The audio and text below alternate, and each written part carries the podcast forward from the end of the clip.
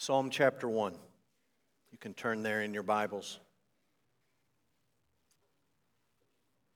This is the Word of God. Blessed is the man who walks not in the counsel of the wicked, nor stands in the way of sinners, nor sits in the seat of scoffers.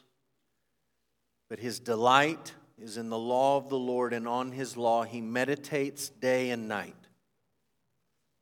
He's like a tree planted by streams of water that yields its fruit in its season, and its leaf does not wither, and all that he does, he prospers. The wicked are not so, but are like chaff that the wind drives away. Therefore, the wicked will not stand in the judgment, nor sinners in the congregation of the righteous, for the Lord knows the way of the righteous, but the way of the wicked will perish. Father, we're thankful that you have spoken to us, your people, through your Spirit in the Scriptures. And we ask this morning that you would give us ears to hear the truth and hearts to love the truth. Lord, give us wills to obey the truth. And as we think about Psalm 1, our highest prayer is that we would see Jesus high and lifted up. We pray these things in his name. Amen. At some point in time, you've probably heard an old Hindu parable. I don't think many of you would identify as Hindus, but you've probably heard this old Hindu parable about a group of blind men who encountered an elephant. They can't see the entirety of what the elephant is, but each man touches one part of the elephant, and one of the blind men uh, touches the side of the elephant, and he walks away saying, Elephants are like brick walls. They're strong and they're sturdy. And the second man touches the tusk of the elephant, and he says, No, elephants are like snakes. Uh, they move and they're strong, and there's a muscle there uh, another one of the blind men touches the tail of the elephant. And he says, No, elephants are like ropes, small, little, tiny ropes. And yet another man touches the ear of the elephant. And I, he says, I don't know what you guys are talking about, but clearly elephants are like fabric, rough, uh, thick fabric. And still uh, another man, the fifth man, uh, touches the tusk of the elephant, and he says, No, I, I'm quite certain that elephants are like a spear smooth, long, sharp. And the point of the parable in Hindu cosmology is simply to say that everything is God and God is everything, and you experience God in one way, and I experience God in another way. And within Hinduism, the reason that there are so many, literally millions of gods, is that the one sort of cosmic force out there is just revealing himself to different people in different times, in different places, in different ways. If you haven't heard that parable, you've probably heard somebody use a similar Hindu parable where they talk about a mountain that has many paths up the mountain, but ultimately there's only one summit, and if you just will get on a path and stay on it long enough, you will end up there at the summit. And again, the point is to say that it doesn't matter which religion you follow, it doesn't matter if you worship Krishna or Shiva or whatever manifestation of the deity within the Hindu pantheon that you want to worship. It really doesn't matter. Just pick one, pick an approach, pick a path, pick a part of the elephant, pursue that as best you can, and in the end, you'll find out that you had connected with the one true God. Now, that idea fits well within he, uh, Hindu cosmology. It also fits well in the United States of America. In a postmodern, anti truth culture that just wants to say, you have yours, I'll have mine. We can agree to disagree, but we can be nice to each other. Nobody has to say anything hateful about the truth or lies, about what's real and about what's fake, and we'll all just find out that we were talking about the same thing in the end. By way of contrast, the Bible presents truth as a binary option. There is something that is true, which means that there is something that is false. And just to give you a few examples of how the Bible speaks about this, the Bible speaks about gates, wide gates, and narrow gates. One leads to life, one leads to death. The Bible speaks about trees, it describes people as trees. Jesus does that, and he says there are good trees and there are bad trees. Good and bad. Uh, Jesus speaks about people who have genuine faith and people who have phony faith. The Apostle Paul speaks about godly sorrow and worldly sorrow. One leads to life, one leads to death. Jesus, at the end of the Sermon on the Mount, says there's really only two options. You can build your life upon the Word of God, which is like building it on a rock, or you cannot build it on the Word of God, and that's like building it on the sand. And one will give you security and stability for all eternity, and the other will crumble not only in this life, but certainly in the next life. Uh, Psalm 1 fits well, not with a Hindu cosmology, not with a postmodern American worldview, but it fits well within the biblical worldview. And the big idea of Psalm 1 is really quite simple there's only two types of people, and there's only two ways to live. There's only two types of people, and there's only two ways to live. Uh, we're going to look at Psalm 1 this morning. We're going to compare and contrast these two types of people that are described here. We're going to think about these two ways of living. If we come to the end of Psalm 1 and we do it rightly, our focus will not be on ourselves. And our focus will not be on the psalmist, but our focus will be on the Lord Jesus Christ. So let's jump in and let's think about these two types of people. First, there's the righteous. The righteous. And the first thing the psalmist tells us about the righteous person is that the righteous person is blessed. The righteous person is blessed. Now, I'm going to be honest with you. Within Christian circles, that's a loaded word. And it's loaded because people use that word in all sorts of different ways. I have some charismatic friends who, if you ask them, Hey, how are you doing? they would respond almost every single time, I'm blessed and highly favored. And what they mean by that, if you really dig down deep, not with anyone who says that, but with some people who say that, what they mean is, God has just blessed my life in such an amazing way. I don't have any problems or troubles or hardships. Everything is just nice. Blessed. Our staff read a book not too long ago by a man named Eugene Peterson, and he talked a lot in that book about the idea of blessing within the book of Psalms. And he made the argument, I think he's right, that fundamental to the biblical idea of blessing in the scriptures, in the book of Psalms, is the idea of happiness happiness. Now, it's probably not what some of you imagined the fundamental biblical idea of blessing would be happiness. Some of you rightly have sort of a theological radar that pings and you say, wait a minute, wait a minute, happiness, happiness. The world chases happiness. Aren't we supposed to chase holiness? And maybe you've heard people say something to the effect of God cares more about your holiness than he cares about your happiness.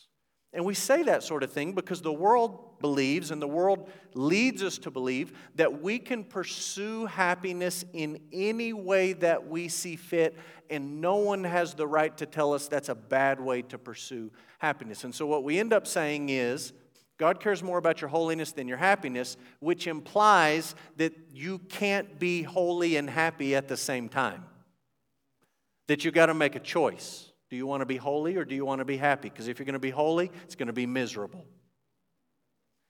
If you want to be happy, probably won't be holy. You know what the Bible actually says? The Bible actually says God cares about your happiness. And he cares about your holiness.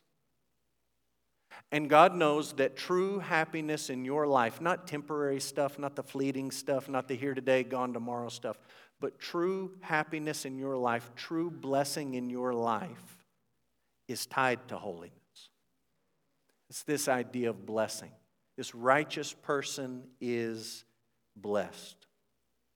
There was a French physicist and mathematician and philosopher. His name was Blaise Pascal. I don't know where he got his hair done, but I want to go. Amazing hair for this Frenchman. He said something interesting about happiness. I just want to read you what he said. He said, All men seek happiness. This is without exception. Whatever different means they employ, they all tend to this end. The cause of some going to war and others avoiding it is the same desire in both, attended with different views. They will never take the least step, but to this object, this is the motive of every action of every man. Wanting to be happy. I would submit to you that you have never met a person on this earth who didn't want to be happy. I would suggest to you that every person you interact with over this next week has a desire to be happy, to experience this blessing that the psalmist is talking about. Now, they may be pursuing it wrongly. They may think that it's not possible to find this sort of happiness with the holiness that the Bible calls us to. But God doesn't frown upon happiness. God wants his people to experience happiness, not as the world might give it, but as he might give it through his blessing. So the righteous are blessed. Number two, the righteous delight in God's law. They delight in God's law. Verse 1 says, Blessed is the man who walks not in the counsel of the wicked, nor stands in the way of sinners, nor sits in the seat of scoffers, but his delight is in the law of the Lord, and on his law he meditates day and night. He delights in God's word. Look, we just spent the last part of last year working through Psalm 119. And repeatedly, the psalmist told us that God's people are called to delight in His Word. Yes, we're called to read it and to study it and to memorize it and to meditate on it. The Bible is telling you that when all of those things take place in your life with some measure of consistency, the outcome is that you will delight in God's Word. The righteous person loves God's Word. They love to hear it, they love to think about it, they love to talk about it, they delight in it. Let me just give you two pastoral notes on this point before we move on and talk about the righteous uh, in a few more ways. Two notes from your pastor. It's not uncommon that I talk with folks who are struggling with the assurance of their salvation. They're wrestling with whether or not they know the Lord or whether or not the Lord knows them, and they're fearful and they're a bit anxious and they're a bit uncertain. There's lots of things that you might talk about with a person who's struggling with that. But one of the things I find myself bringing up regularly is this issue or this question of delighting in God's word. You know, the Apostle Paul picks this up in 1 Corinthians and he says, To those who are lost, the word of the cross is folly. They don't delight in it, they laugh at it. But to those of us who are being saved, the word of the gospel, the truth of the gospel, is the wisdom of God and it is the power of God in our lives to salvation. Do you love the truth of the gospel or do you laugh at the truth of the gospel? Paul in Corinthians, and I think the psalmist would agree, just sort of lays that out as a, a, dividing line, as a test case to say you're wrestling with salvation, you're wrestling with this question of grace, you're wrestling with your relationship with the Lord. Let's just step back and let's just say when you hear the truth about Jesus, when you hear the truth of God's word proclaimed, do you laugh at it and despise it and mock it, or do you love it? And do you delight in it? Uh, one more point, just a, a pastoral comment. Sometimes I'm afraid Christians do not commit themselves to reading, studying, memorizing, and meditating on God's Word because they don't delight in it. and they sit around and they're waiting for some sort of Disney like feeling to overtake them that will then motivate them to read, study, meditate, and memorize. I think about a conversation I had with a lady in my church in Oklahoma. I'll be honest with you, uh, what she said was not good, but it was refreshingly honest. We had been talking about reading the Bible and being faithful in this discipline, and in a personal conversation, she looked at me, and you know what she said? Just in a moment of complete honesty, she said, I don't like reading the Bible. I don't delight in it. I don't love it. I hear you talk about it. I agree with what you're saying. I don't question these things. When it comes to actually reading, I don't delight in it. She was waiting for some sort of feeling to motivate her obedience. But guess what? In the Bible, it's not our feelings that motivates our obedience, it's our obedience that shapes our feelings. And so I'll be honest with you. Just like this woman was honest with me, there will be times in your life, maybe you're in this season of life right now, where you would never look at me in the face and say, I don't like reading the Bible. But if you're honest, you would say, Yeah, I don't like doing it. I don't feel the pull to it, the draw to it. I'm not being faithful in it because I don't feel like I want to do that. And my advice to you is to do it anyway, to read it to tie yourself to the Word of God, to study it, to think about it, to memorize it, to build things into your life, into your day that will connect you with the Word of God, and to do it consistently, and to do it faithfully, and to watch, and to wait, and to pray, and ask God to change your heart, and ask God to make you a person who delights in His Word. I think the Lord will honor that obedience. So the righteous are blessed, and they delight in God's law. Number three, they are alive. Spiritually, they're alive. You notice how the psalmist describes him in verse 3 the righteous person. He's like a tree. Now, I understand you live in Odessa, Texas. So we don't have a lot of trees. And every winter, it seems like about half of them die. You drive up and down neighborhoods and you see dead tree, dead tree. And right now they all look dead, but in a few weeks, spring will bloom and you'll say, that one's alive, that one's dead. We're not talking about the dead ones, we're talking about the living ones. He's like a tree planted by streams of water, and it yields its fruit in its season, and its leaf does not wither. Now, we'll set this in contrast to the wicked in just a moment, but let's just note right now that the righteous person is alive, have spiritual life. Number four. The righteous are known by God. They're known by God. Psalm 1 6 says, The Lord knows the way of the righteous. He knows the way of the righteous. What does that mean? The Lord knows the way of the righteous. Does that mean that if we were to ask the Lord, Yahweh, the God of heaven and earth, to be a contestant on Jeopardy, and your life were to appear as one of the categories, does this mean that he would know all of the things about you? He would just roll right through that list and say, Oh, I know that, and I know that, and I know that, I know that, I know this date, I know this fact, I know this piece of information. Well, it does mean that. I don't know if you've ever read Psalm 139, but it describes how intimately God knows all of us. It talks about the Lord knitting us together in our mother's womb talks about the Lord knowing every word of our mouth before our vocal cords ever vibrate. Talks about the Lord numbering and knowing all of our days before we ever live them. Of course, He knows everything about you. But this particular word in Psalm 1, verse 6, the Lord knows the way of the righteous. It's the same Hebrew word you will find in Genesis 4:1 when the Bible says Adam knew his wife. He knew her. That doesn't mean he knew about her.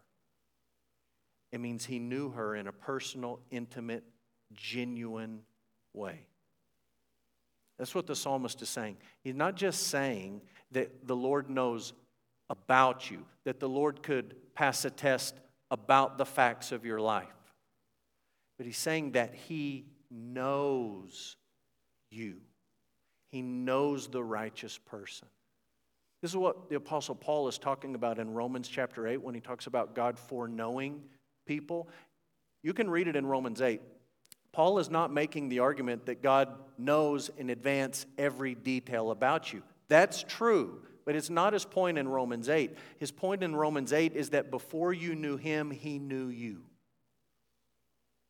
He knows his people. The Lord knows the way of the righteous. Now let's talk about the wicked. Two, two ways to live, two types of people. The wicked. Number one, they progress in sin. Sometimes we use the word progress in a positive sense, like you're advancing in a positive way. We don't mean it in a positive way here, we just mean it in terms of there is a progression of sin that plays out in their life.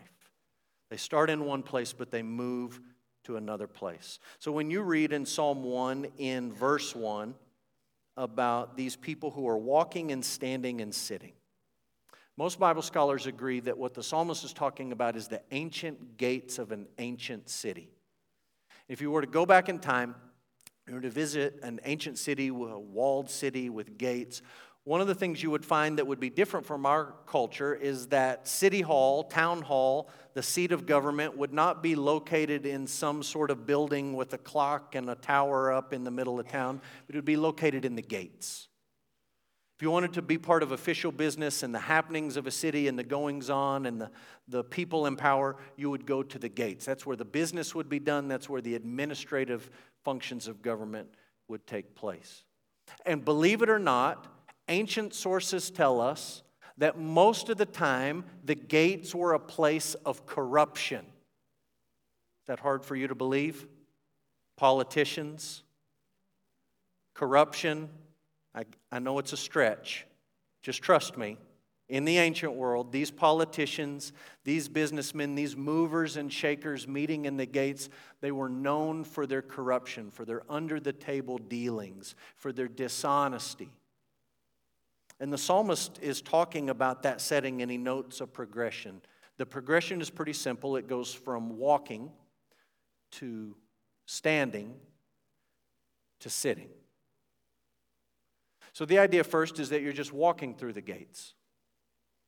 You're not there with the rest of them, you're just sort of passing through. After all, they're the gates. You have to go in and out of the city. You're just passing through. As you pass through, you catch wind of this or that. You hear a conversation. You maybe stop to linger for a moment, but you're walking and you're passing through and you're giving some consideration to what's happening in the gates. But before long, you find yourself not just walking through the gates, but doing what? Now you're standing in the gates. Now you're stationary. And you're a little bit more engaged. Uh, you may not be part of this wicked cabal of leaders and influencers, but you're there, you're associating with them, you're standing, you're taking it all in, and before long, what happens? You're sitting. First, you're walking in the counsel of the wicked, then, you're standing in the way of sinners, and eventually, you're sitting in the seat of scoffers. You're completely comfortable there in the city gates. You're comfortable with the wicked. You're comfortable with the sinners. You're comfortable with the scoffers. You're comfortable with all of these people because you're one of them. That's the progression of sin in our lives. We talked about this briefly last night at our marriage conference. Left unchecked in your life, sin will always spread like a cancer. Left unchecked in your life, sin will always spread like a cancer. The devil will tell you keep it small, keep it secret, keep it hidden, keep it tucked away. You have a password on your phone, no one will see, no one will know. It's just you and this one other person. Small. It will always grow. There will always be this progression from walking to standing to sitting. Again, in light of the fact that we had a marriage conference this weekend, let's just take the sin of adultery as an example. I hesitate to say that this never happens, but I think most of the time, a husband or a wife does not wake up one day out of the clear blue and say to himself or herself, Seems like a good day for an affair. It's usually not how it happens. Usually doesn't start with sitting, it usually starts with walking. You think about it, you daydream about it, you read articles online about it, you talk to a trusted friend about it, you give consideration to it, you entertain it in your mind. Rather than meditating on the scriptures, you meditate on the possibility of sin. And before long, you're no longer walking, but you're standing. You, you've made some more concrete steps to initiate a relationship with this person. It's just texting, of course. It wouldn't go beyond texting. Everyone's entitled to have friends, aren't they? We're just texting, we're just having a conversation. You're putting yourselves in situations, either digitally or in real life, where you could be compromised. And before long, you're sitting in the mess of it. We could trace that through in your life with any number of sins. Sin will never stay small in your life, it will never stay isolated in your life. The devil will convince you that you can control it, you can manage it, it won't go beyond a certain step, and he knows that that's not how sin works. There is always a progression, and the psalmist sees it, he acknowledges it. If you want to trace this out in the Old Testament, I'll give you just one example. You can look this up on your own. You can look at the story of a man named Lot. Lot. Remember, he was related to Abraham? Remember, they separated because the land was too full, and Lot said, I'll go over there. I'll go in this direction. And the Bible says that Lot went and pitched his tents in the area of Sodom. He didn't move to Sodom. Who in the world would move to Sodom? But the farmland was nice. So he just went and he pitched his tents, not in the city, but just in that general vicinity. You know, the next time you read about Lot, do you know what he's doing? He's doing business in the gates of Sodom. He hasn't moved there yet, but he's doing business there. I'm just going to pitch my tents over there. Well, I'm just going to do business there. You know what's happening the third time we read about him? He is living in the city and he's immersed himself in the mess. Walking, standing, sitting. Blessed is the man who walks not in the counsel of the wicked, nor stands in the way of sinners, nor sits in the seat of scoffers, but his delight is in the law of the Lord, and on his law he meditates day and night the Puritans were 100% right. They weren't just being puritanical, they were 100% right when they said that the Bible will keep you from sin or sin will keep you from the Bible. I promise you that will be true in your life.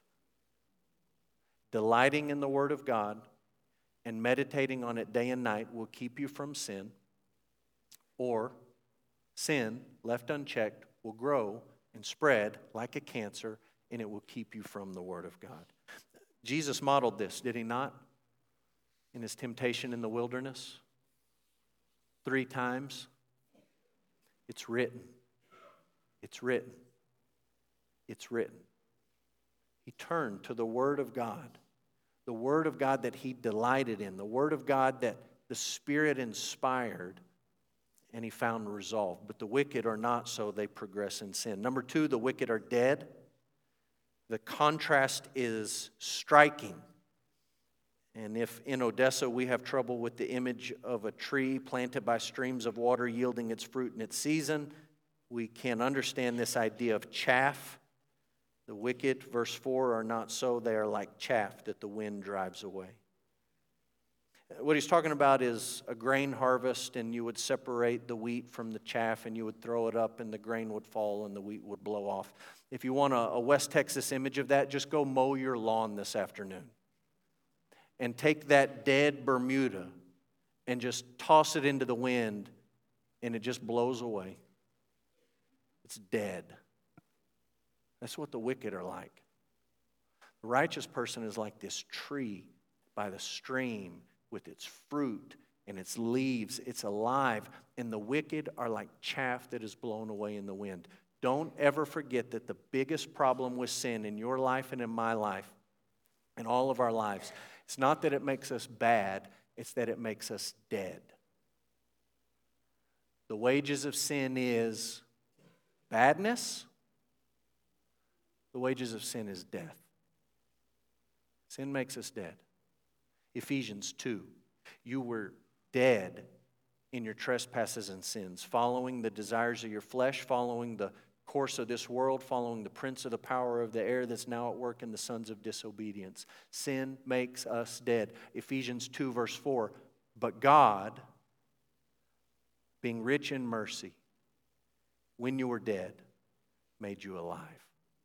We've talked about that miracle recently. It's the miracle of regeneration, it's the work of the Holy Spirit in the lives of dead sinners. Where there is death, He brings life. So the wicked progress in sin, the wicked are dead. Number three, the wicked will perish in the judgment. Let's be careful with our grammar here. Verse 5 says, The wicked will not stand in the judgment. That does not mean that wicked people won't stand before God to face judgment. It means when they stand before God for judgment, they won't stand. They'll perish, they'll fall. What was the devil's first lie in the book of Genesis? If you eat of this tree, you will not die. The devil has been telling that lie to people for millennia. You won't die. You won't die. Now, look, people know from experience at this point that physically we're going to die, but the devil still tells this lie you're not going to die.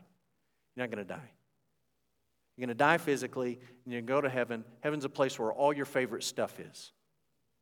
All the best stuff you like in this world. It'll be there in heaven. You die here, that's where you go. You're not going to die.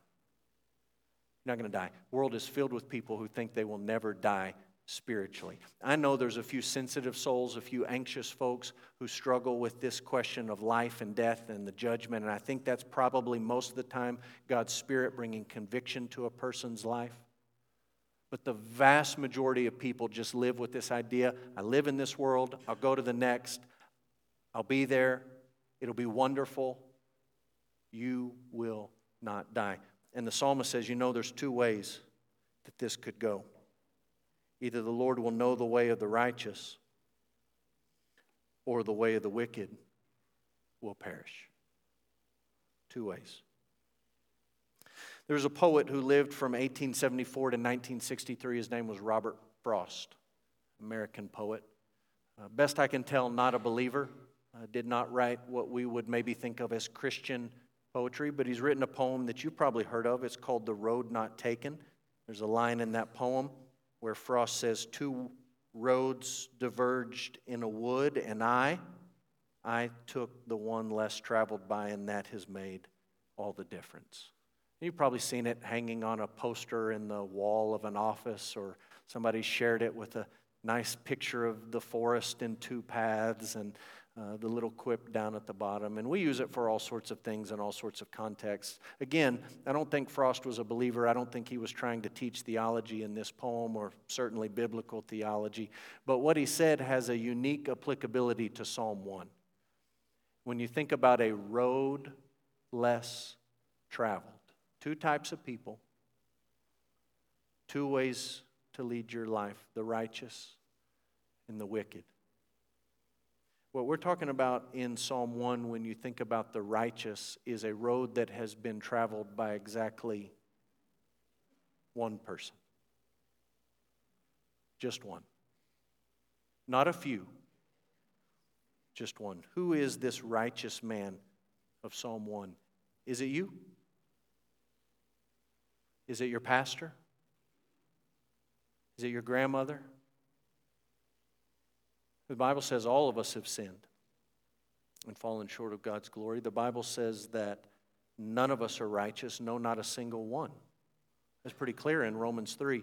There are none righteous, no, not one. And Romans 3 is quoting the book of Psalms. It says it twice in the book of Psalms 14 and 53. There are none righteous, no, not one. We've all walked in the counsel of the wicked. We've all stood in the way of sinners. We all, at some point in time, sat in the seat of scoffers. We're all, if we're honest with ourselves, have failed to delight in the law of the Lord and to meditate on it day and night, to be like this tree planted by the streams of, of water. Maybe it's Abraham. The Bible says Abraham was counted righteous by God. Maybe Abraham is this righteous man. But Abraham spent a good part of his life worshiping idols. He lied about his wife and he put her in great danger. It's not Abraham. Maybe it's Moses. Moses is described as God's friend. Maybe Moses is this righteous man, but if you've read the story of Moses, you know it can't be Moses. He murdered a man in Egypt, and then at the end of his life, he failed to uphold the Lord as holy at the, the waters of Meribah. It's not Moses. Maybe it's David, man after God's own heart, a man guilty of adultery, walking, standing, sitting, a man guilty of murder. Who's the righteous man of Psalm 1? I hope you know that it's Jesus, the Messiah of Psalm 2. This is a road that's been traveled by one man, Jesus of Nazareth, who is the Messiah, the anointed one that we read about earlier in Psalm 2. You may know that in ancient Hebrew tradition, Psalm 1 and Psalm 2 are one psalm. They number the Psalms differently. It's the same wording, it's the same material, but they take Psalm 1 and they take Psalm 2 and they mash them together. We don't do this in English Bibles, and there's a backstory for that, but I think it's a helpful thing to remember that in the Hebrew imagination, Psalm 1 goes with Psalm 2. So just think about these two Psalms as they might fit together. Psalm 1 says, Here's a blessing. A blessing is promised for the righteous person. And there's a warning issued to the wicked person. And as you keep reading down to Psalm 2, we read about nations raging, peoples plotting, kings setting themselves against the anointed, and we say, Who are these horrible people? Was the wicked described up in Psalm 1. That's who he's talking about. And they don't want to be controlled. They don't want to be limited. They don't want anyone to rule over them. The one who sits in the heaven laughs at them. Uh, their rebellion is almost comical. Uh, like these people are going to rebel against the Lord and against his anointed, his Messiah. Uh, verse 6 speaks about this anointed Messiah being a king. Verse 7 speaks about this anointed Messiah being a son, a begotten, not born, a begotten son. Verse 8 speaks about this Messiah receiving the nations. Verse 9 speaks about this Messiah judging the nations. Therefore, O kings, be wise. Be warned, O rulers of the earth. Serve the Lord with fear and rejoice with trembling. Kiss the Son, lest he be angry and you perish. You saw that word in Psalm 1. The way of the wicked will perish. Be warned lest you perish in his way, for his wrath is quickly kindled. Notice how it ends with a beautiful bookend that goes all the way back to Psalm 1:1. Blessed is the one who takes refuge in him. You start off in Psalm 1 and you come through it honestly, you say, I am not the righteous person described in Psalm 1. Only Jesus is the righteous person described in Psalm 1. And although I have foregone the blessing promised in Psalm 1 1, there is a way to receive it. There is one way to receive it. And it's by taking refuge in the Lord Jesus Christ. If you have never put your faith in the Lord Jesus Christ, confessed your sin to Almighty God, and fled to Him for life, we pray that you would do it today. Father, we're grateful for your word. We thank you for the Psalms and we thank you for the ways, the many ways in which the Psalms point us to the Lord Jesus Christ. Father, we're fooling ourselves if we think that we have any righteousness before you. Lord, we see ourselves in the place of the wicked in Psalm 1. We're thankful for the Lord Jesus, for his life, for his death, for his resurrection, for his Spirit who was sent to give us life when we were dead, and for the promise of the gospel that if we will repent of our sin and put our faith in the Lord Jesus Christ, we can be saved. We can have life, eternal life. We can know blessing. Father, we pray for those who are here this morning who have never put their faith in the Lord Jesus, and we pray that your grace would be at work in them to draw them to Jesus even today. Father, those of us who have experienced your grace and have put our faith in the Lord Jesus Christ know that you know us. You knew us long before we knew you. You loved us when we were unworthy and unlovable, and you've brought us into your family. You've welcomed us as children. You've given us the hope of heaven. We thank you for that. And as your people, we want to thank you for the hope that we have. So, Lord, as we sing, we pray that you would be honored, and we pray in Jesus' name. Amen.